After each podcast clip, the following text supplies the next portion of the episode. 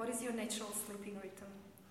Uh, my natural sleeping rhythm is uh, like three hours for one week, or four or five hours per night. And then once per half a year, like today, I sleep like more than eight hours. Wow. So this is amazing when I sleep like, I think, no, I think average is like six hours or, or five or six hours for me. I don't have like a rhythm in my life, so sometimes today I didn't drink coffee yet, for example. I don't know, it was tea and, and uh, I had a big breakfast today, which I'm not, not used to do. So it's quite funny. I, I'm kind of shocking myself with the different techniques, and then suddenly I'm like, wow, it's so refreshing to have a fr- breakfast, you know, mm.